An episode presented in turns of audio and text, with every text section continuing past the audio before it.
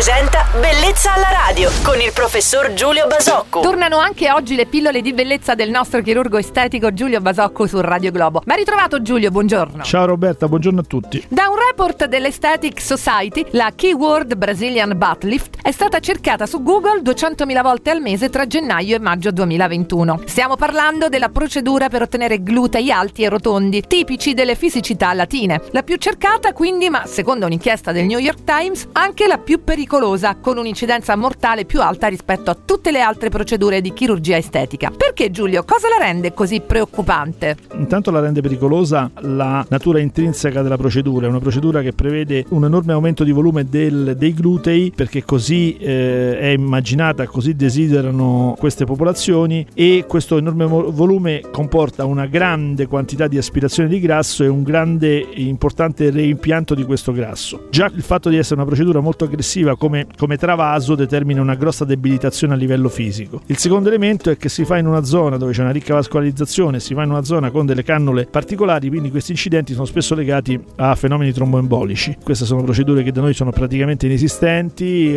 Oggi in, in Europa, in Occidente, proporre a una donna un sederone rotondo, alto e, e, e globoso come quello di cui parliamo vuol dire farsi rincorrere per le scale dello studio. Quindi diciamo che recepiamo questi, questi dati con attenzione, ma insomma non sono dati che riguardano in fondo la chirurgia che ci riguarda. Ho capito, grazie al nostro chirurgo estetico Giulio Basocco per avermi dato ulteriori informazioni su questa procedura sui glutei molto discussa. Giulio, buona giornata, domani su Radio Globo. Ciao Roberta, buona giornata a tutti.